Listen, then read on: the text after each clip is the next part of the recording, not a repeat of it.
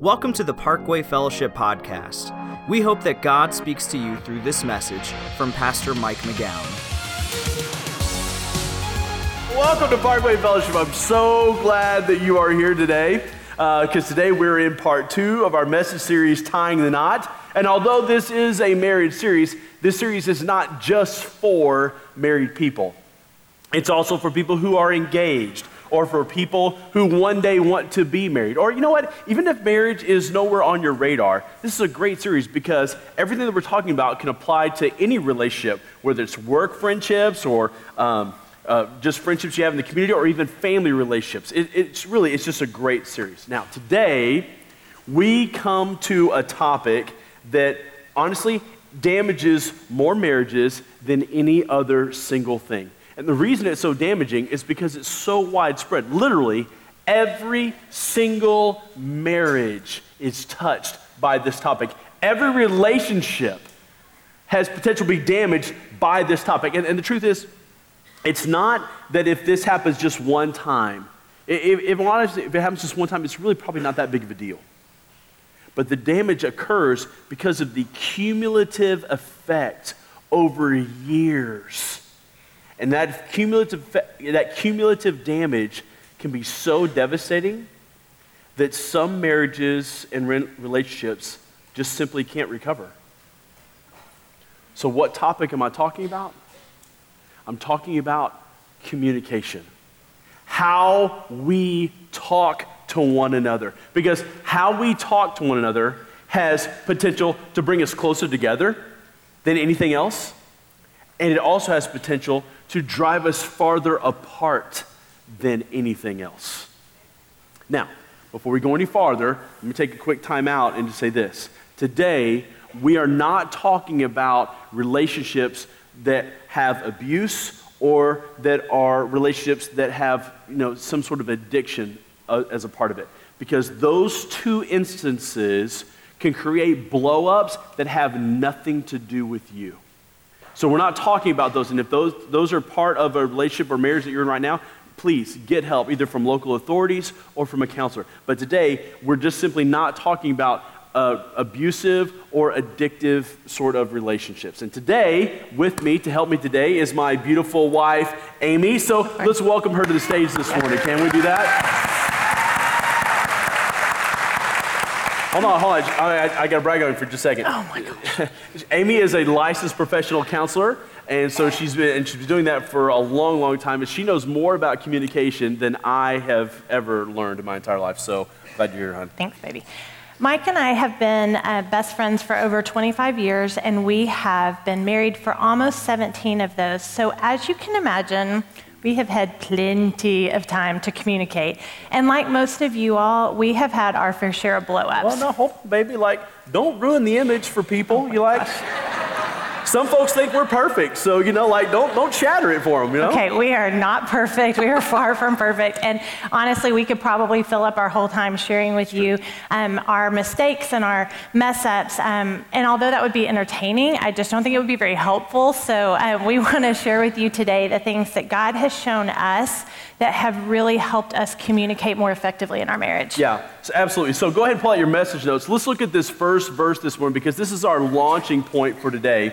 The first verse that we're going to look at is Proverbs twelve, eighteen. The Bible says this. It says, reckless words pierce like a sword, but the tongue of the wise brings healing. And I love this verse because, truthfully, it captures both sides of the coin. God says that when we're reckless with our words, they end up piercing the heart of the other person. But when we're wise in our communication, then it can bring healing, maybe even damage that's already there. Okay? So we want to illustrate this verse for you in a special way. Have you ever had um, those sorts of conversations? Yeah. These are... Uh, Compliments of our folks at H P D. Um, no, seriously, they really are. Um, let me ask this. Have you ever had a conversation with your spouse that, you know, you thought, okay, this is just going to be a, like a minor disagreement. And so you start talking about it, and then like it blows up into this like ridiculous, massive argument. Has that ever happened to anybody? Yeah, it does. And listen, every time we have those sorts of blow-up types of arguments, we end up putting on protective gear because we don't want to be hurt like that over and over and over again.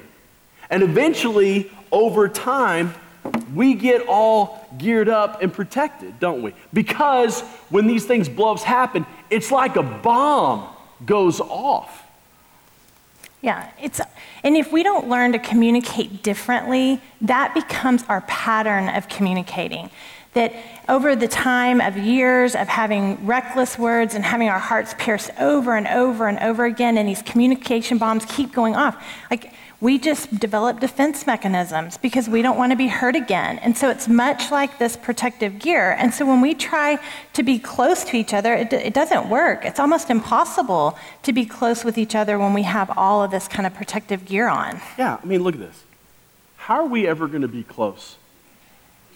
See, no, seriously. It's not happening. It's not happening. No, how, how are we ever going to have an intimate relationship with one another if we have all of this protective gear on all the time?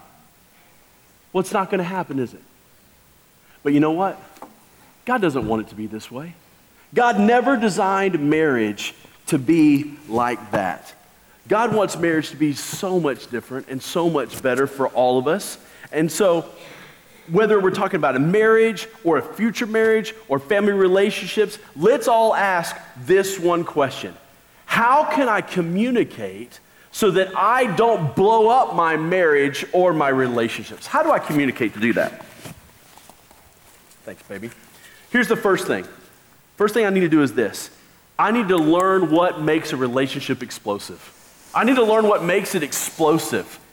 Because look, if we understand what causes blow-ups in a marriage or in a family or between friends or between like parents and kids, if we can understand it, then the Lord can show us how to prevent it in the future. In fact, look what God says to us. He says to us in Proverbs thirty, verse thirty-three, he says, "For as churning the milk produces butter, and as twisting the nose produces blood, so stirring up anger produces strife." I cannot tell you how true this passage is. I mean, and God warns us that if we do certain things, then it is going to cause certain damage. So look, just as churning milk produces butter, just as punching someone in the nose produces blood, so when you stir up anger with your words, I'm telling you, it produces a fight. And when you do the things that make that other person angry, I'm telling you, things blow up in a hurry. They blow up in a hurry. In my years of experience, I have seen many things that have caused that kind of communication bomb to blow up.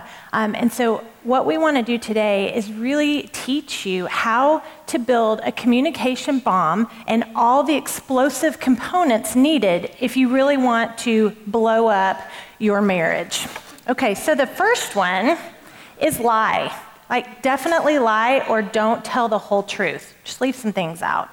And break promises, or like just don't really keep your word and follow through on what you said you would do. Call names, some like really mean bad ones. Um, tear down the other person, especially in public and especially in front of others. Um, don't listen. Do not listen to what they're saying. Don't listen to what they need. Just focus on what you need. Um, Force them to talk, especially if they've told you they need a little space and a little time to kind of work things out. Like, force them to talk. Um, or you can just freeze them out, like ignore them, like give them that cold shoulder. Um, make it personal. Make everything about you. Um, go ahead and raise your voice, kind of posture up a little bit. You can make sure that whatever you do, make sure that you get it to where they apologize first. Like, make sure you do that. Um, and then spin it to where it's their fault. You know, you know how you do that? You just spin that argument so it's their fault. Um, and then if you absolutely want to blow things up, um, go ahead and threaten divorce or threaten to move out. See, if you do these things, you are absolutely building a communication bomb. All right, so look at this. Look at this bomb, okay? If this were real, which, by the way, it's not, okay? It's a good thing. if if this were real and it were to go off even one time, this would create an enormous amount of damage, wouldn't it? But you know what? It is real. It's real because these components are real. And when a bomb like this goes off in your marriage or in a relationship, and it doesn't just go off once, if it goes off over and over and over again for years, well, no wonder it creates such distance in a relationship. No wonder marriages just simply aren't that close, because when these kinds of things go off, it creates huge amounts of damage. So, so God wants us to change this kind of thing. So let me ask you, have you ever done any of these things? Have, have you ever been guilty of any of these? Uh, truth is, I'll bet almost all of us have. I mean, I know I have. I know Amy would say the same thing she has too. So here's what I want you to do. I want you to look at that list, and I want you to put a dot next to two of these explosive components that you tend to default to. For whatever reason, whatever it is that you tend to lean to or you default to or just is most common for you, just put a dot, just like a little baby dot, next to two of them. Not all of them, because you can't work on all of them at one time, just two of them. Okay, now look. Resist the temptation to lean over and put a dot on your spouse's paper, okay? Like, don't do that, because then that person's gonna start yelling at you, you're gonna yell at them, then a fight's gonna break out in church, right? We're talking about communication, all right? So you don't let that happen, all right? Okay, but all of that leads us to number two. Number two is this. I need to learn to defuse the bomb. I need to defuse the bomb. How? Like, how do you defuse a bomb so that it doesn't blow up? I mean, when you look, when you feel conflict rising, when you feel you know your blood start to boil, when you feel that other per, you feel yourself start to power up, or when you feel your spouse they start to power up. Well, what can you do in that moment to defuse that situation? Well, you know what? God tells us. Look what God tells us. In Proverbs chapter fifteen, verse one, God says this. He says, "A gentle answer turns away wrath, but a harsh word stirs up anger." You know, when I hear a gentle answer, I think of like this soft, quiet, meek answer. And I don't really think that's what God means right here. And so we want to share with you a couple of ways that God has shown us how to use gentle answers in diffusing some explosive situations. So the first one is own it.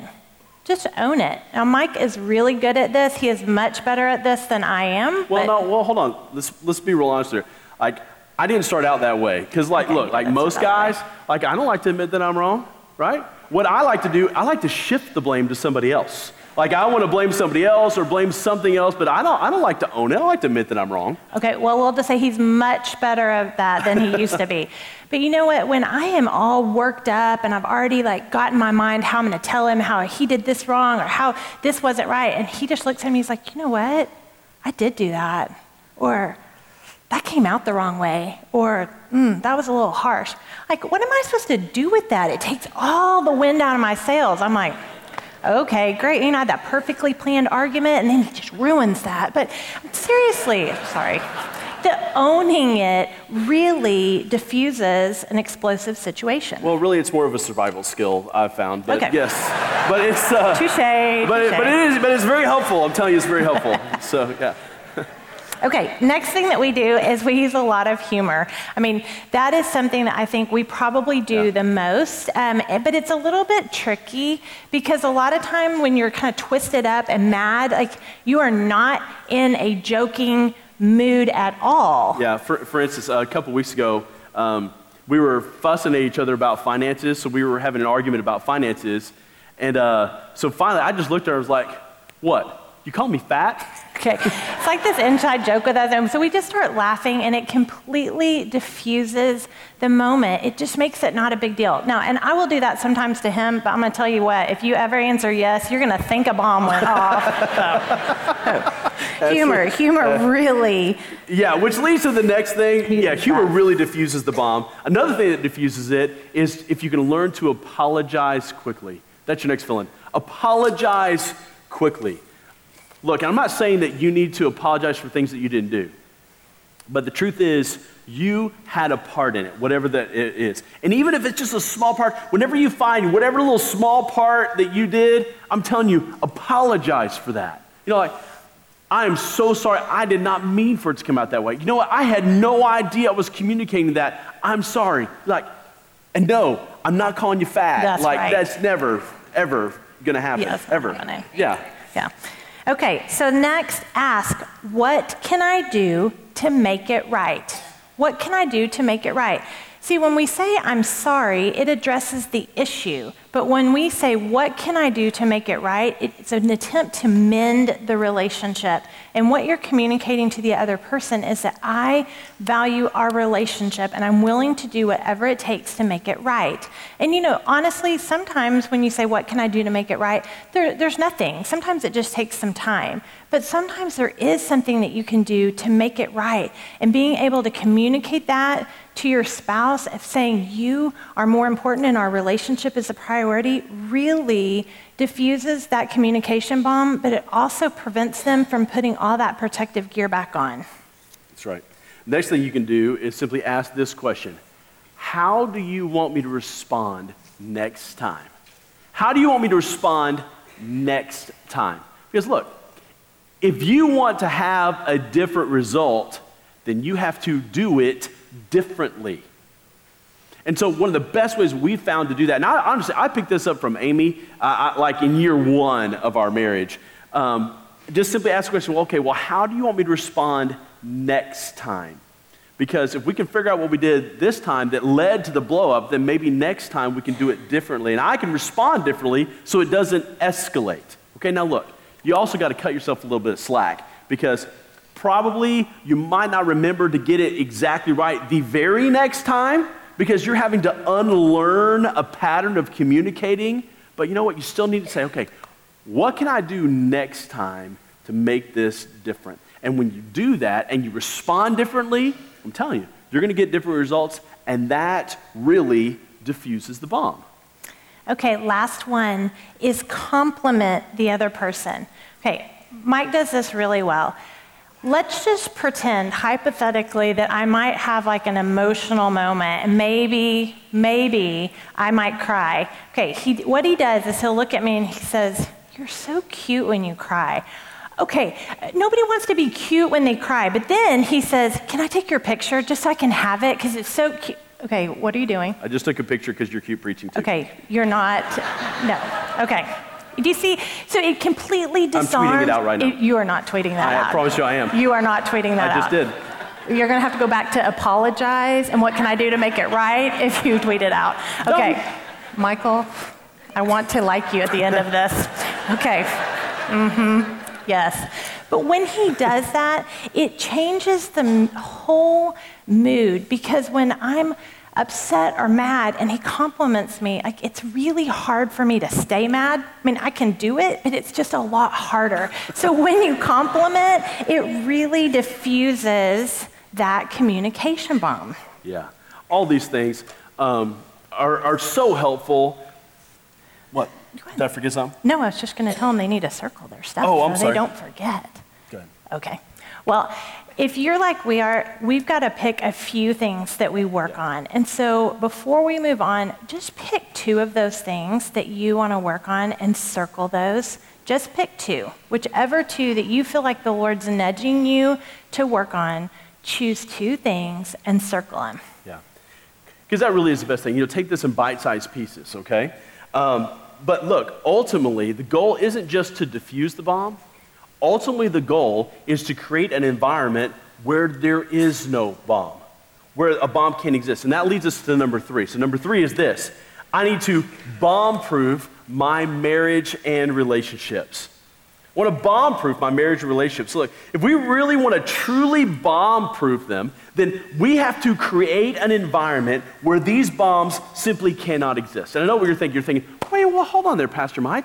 Wait, I've always heard that all couples fight. So you're telling me that there could be a situation exists where, like, we don't fight? Yeah, I am. Now listen, hold on, you understand this. All couples are going to have disagreements. Like, that is true.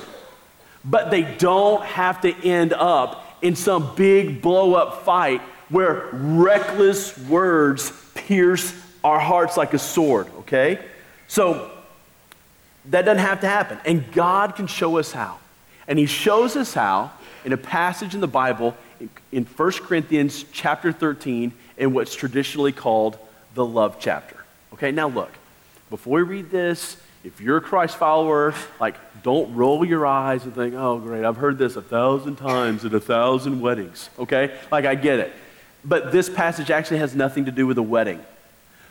The Apostle Paul was writing to the people in Corinth back in the first century because they had had multiple communication bombs blow up in their church. People had had massive arguments, and it had hurt people, it had divided people, it had alienated people. And so Paul writes them, he's like, hey guys, like, this has to stop. What you're doing is not honoring God, and God wants to stop because you're destroying your relationships with one another. Because look, get this, and this is what God's going to show us in this passage. He says, look, love doesn't just diffuse the bomb. Love doesn't just diffuse a bomb. Love creates an environment where these sorts of explosive materials do not exist. And get this, a bomb without explosive materials is just a clock. It's just a clock. And so if you can create an environment where these explosive materials don't exist, then you won't have those sorts of blow-ups. Disagreements, yeah, but blow-ups, no.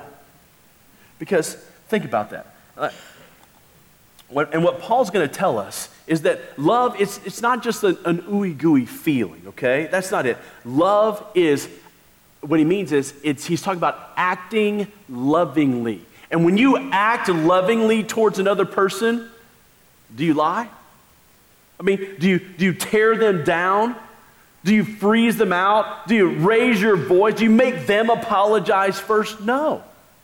So if you will act lovingly, then that creates an environment where this stuff doesn't exist. And so the bombs don't go off. And you can have a new relationship. Look what the Bible says. Here's what. Here's the ways we need to act lovingly. This is what God tells us. In First Corinthians thirteen, verses four and five, he says this. He says, love is patient. Love is kind. It does not envy, it does not boast, it is not proud, it is not rude, it is not self-seeking, it is not easily angered, and it keeps no record of wrongs. So let's take a closer look at just a few of these. We don't have time to do all of them. Let's look at just a few of them, okay? The first one is this, is that I need to be patient. I need to be patient. Look, sometimes you've got to understand the other person that you're talking with, like, they might be tired. They might be stressed out. I mean, they might be hungry. I mean, you never know or what's going on. Or they might be hormonal. But that's only, like, the girl can only say hormonal. Like, you do not ever say, guys, you don't ever say hormonal. Only girls, even if it is the factor. Just never even thought about it till now, really. There you go. Never that's even right. Occurred. That's right. Nope. So anyway, look. Look. You you, you got to be patient with that person. Cut the other person some slack. Look, I, I also know that Amy sometimes has low blood sugar issues. And so sometimes when we start, like, bickering, I'll say to her, like, hey, you know what? Let's pause for a second. Let's get something to eat. Let's let's let's talk, and then we'll talk. And you know what we'll do? We'll, we'll do that. We'll get something to eat. And I'm telling you, the conversation goes completely differently. Because the horns go back inside the head. I'm, I'm telling you, it's amazing, but it's true, though. It's true. But you got to be patient with one another. Yeah. Another thing is be kind. Be kind with your words of what you say and of how you say it. You know, a lot of times, if we're in the middle of an argument or if we're bickering, you know, one of us will say, remember, we are on the same team. And when we remember that we're on the same team, we'll usually step back and rethink how we're saying things and say it in a much kinder way or with a much kinder tone. It really makes a huge difference. Yeah. The next one is this. Um, don't be rude. Oh, please. Don't be rude. No, I think this is always so odd, that sometimes we will say something to our spouse that we would never say to a stranger. Which, that, that's so weird, because we love our spouse and we don't even know the stranger. But yet, we will say something that is so rude to our spouse that we would never say it to someone else. Why do we do that? That has to stop.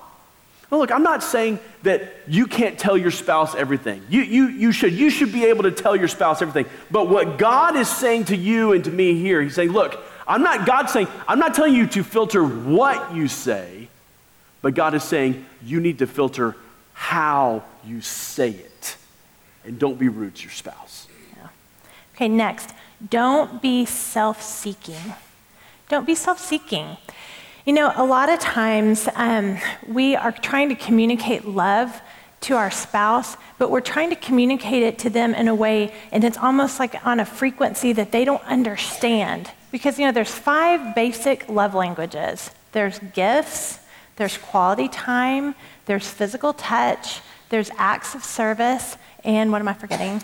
Time, um, time. time, and quality time, and quality time. And if you are trying to communicate love to your spouse in a way that they don't receive it, it's like broadcasting on a frequency that they don't get. So for instance, if your love language is words of affirmation and your ten, your spouse is um, like acts of service, if you're constantly saying, I love you and you're so great, they don't feel loved. But if you unload the dishwasher and fold the laundry, they really feel loved. See what I'm saying? Big difference. Okay, so for me, my primary love language is quality time. Um, over the last six months, I would say that um, Mike and I have probably walked through the most difficult season we have ever had to walk through. And there are a lot of reasons why it has been a difficult season. Um, I'm just going to share with you two. Um, On the same day, my dad had emergency double bypass surgery and Mike's mom started chemo for breast cancer. Those are just two things that were going on in our lives. Um, and both of our parents are doing very well now. But it was a really stressful time for us, and a time where we just didn't get a lot of time together. And Mike took probably the busiest week for him work-wise, and he took off. And he took me for a week to Florida just so that we could have time together, because we just needed time. And he spoke love to me in a way that meant the world to me. So look, if you don't know the love language of your spouse, or if you don't know the love language of your kids, uh, you need to learn that, because that will make sure that you are communicating love to them in a way that they can hear it. Otherwise, y'all are not communicating on the same frequency, and there's going to be a disconnect, okay? So, now, for all of us, for all of us, let's ask God, let's ask God to change our behaviors so that he can change our marriages and our relationships. Let's ask God to change us so that he can create an environment where these sorts of explosive materials can exist, and that we can have the marriages and the friendships and the relationships that we've always dreamed we could have, and the, that God has always dreamed that we would have. So look, if you buy into the old adage of, you know, like, well, all couples fight, like there's always sibling rivalry. If you buy into that, you've already lost. So reject those worldly attitudes, because they don't have to be true. Disagreements, yes. Blow-ups, no. It doesn't have to be that way. And it'll be a learning process. But let's say, okay, God, I believe that your word is not just false hope. I believe that your word is true. And it can be true for me. And it can be true in my marriage. It can be true in my family. And so change me to make it true. And in doing so, God will do all that to tie a knot that won't come undone. So, I'd like you to bow your head, close your eyes. Let me pray for us all. Heavenly Father, thank you that you don't just leave us to, you know, figure all this out on our own, that you give us some very practical guidelines and how to communicate as couples, as friends, as family. And I pray in Jesus' name that those that are here that have literally one hundred pounds of gear on right now to protect themselves, God, that you would help them today to begin to take some of it off and to become vulnerable again. And that you would restore communication in those marriages. And you would help those people in those marriages apologize to one another and seek forgiveness and start a new way of communicating. And I pray that you would do that in all of us. In Jesus' name we pray. Amen. Thank you for taking the time to listen to this message.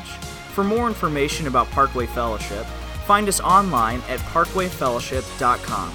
You can also download our mobile app for access to the most recent messages, video content, and much more.